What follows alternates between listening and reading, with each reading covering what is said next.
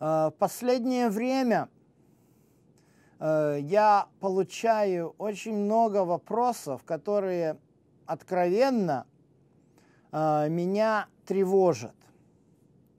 Тревожат они меня потому, что люди, задающие эти вопросы, они просмотрели э, не мои проповеди, а просмотрели определенные видеопродукцию обо мне, где берутся конкретно мои слова, отрывки фраз, выставляются в одну цепочку, и потом делается комментарий о том, кто я, кем я якобы являюсь.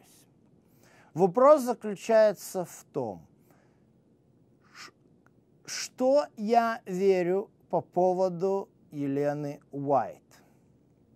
Я однозначно говорю, что Елена Уайт является пророком.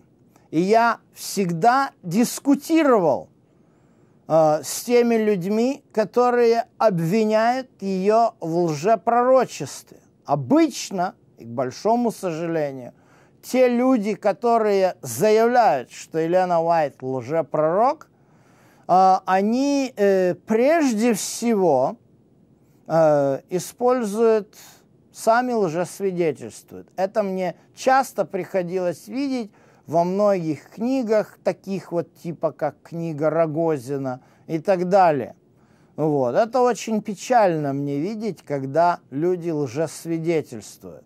Однако же, в проповеди номер три я говорю о том, что Елена Уайт номер один не является заменой священного писания. Также я говорю, Елена Уайт не является и продолжением священного писания. Бог дает церкви дар пророчества – дар пророчества абсолютно не означает, что к Библии нужно что-то добавлять. В своей проповеди номер три я говорю о том, что как у пророка, у Елены Уайт, есть особая роль направлять церковь последнего времени – при этом не подменяя собой Библию, о чем она сама неоднократно заявляет. Вот почему я хочу, чтобы те люди, которые э, считают на основании некоторых моих слов, что я отвергаю Елену Уайт, прочитали и вдумались, что означают ее слова. «Я есть малое светило». Вот так она ставит себя по отношению к Библии. Малое светило и большое светило в контексте – это солнце и луна. Луна сама своего света не издает но она светится светом солнца. Вот это таково отношение Елены Уайт. Да, она говорит о своих свидетельствах, что они не от ее воли. Это правда, и я это так всегда преподавал.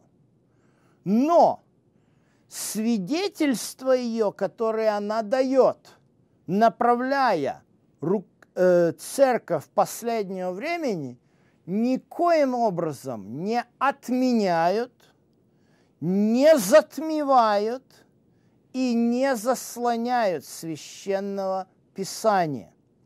Елена Уайт это прекрасно понимала, и поэтому на этом основании я считаю, что она истинный пророк, потому что истинный пророк никогда не перечеркнет священное писание, а будет действовать и на основании священного писания. Никогда в жизни мы, пророк Исаия, основывает свои пророческие откровения на Торе,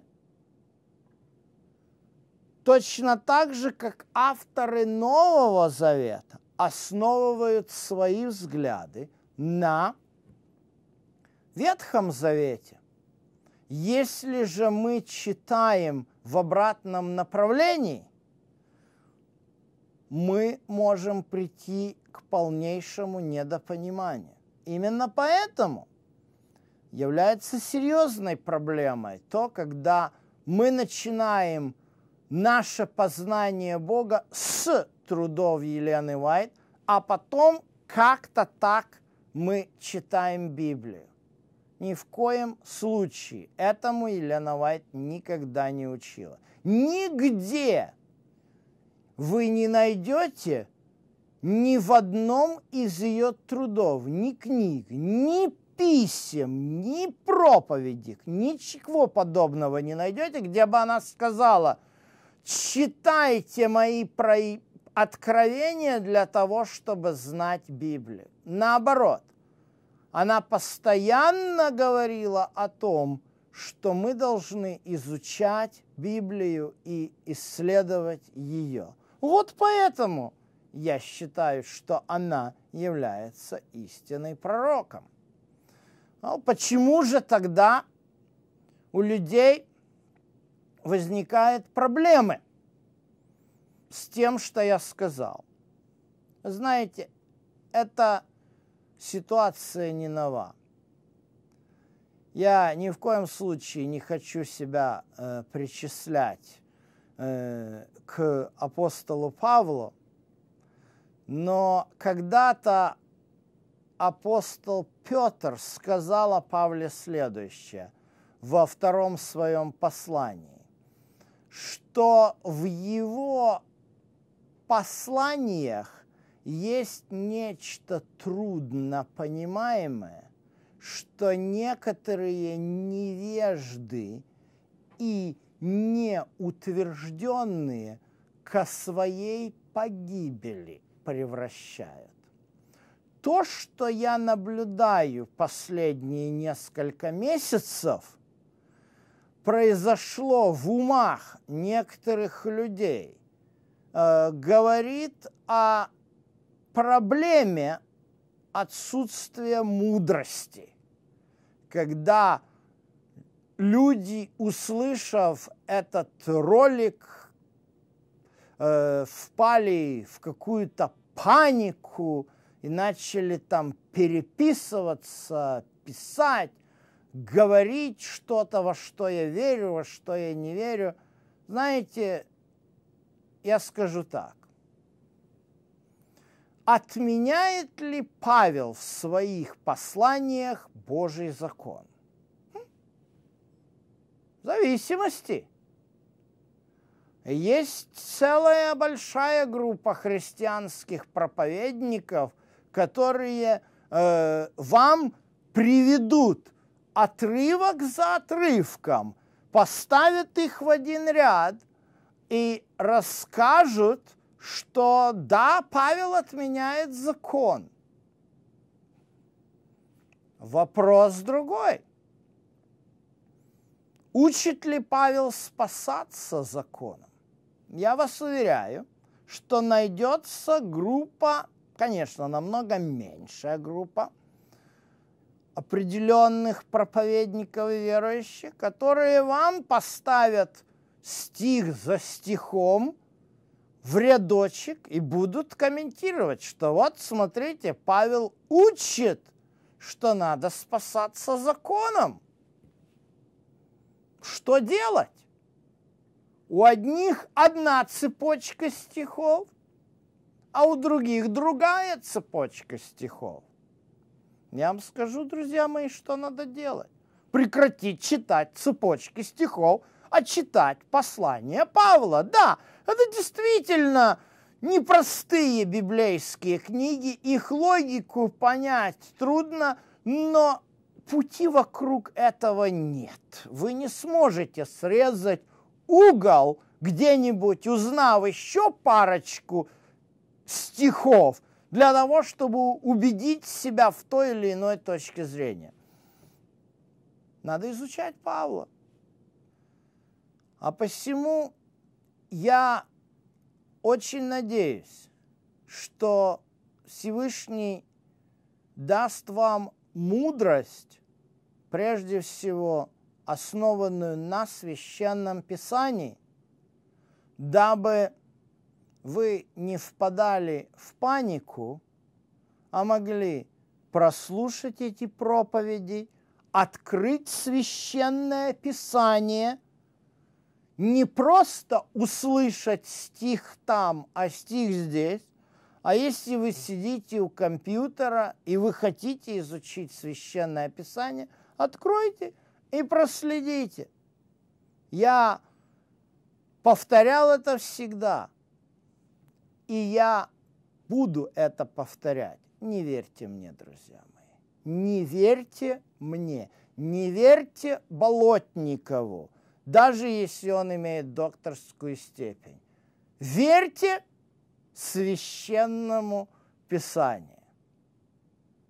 И тогда вы увидите, где истина.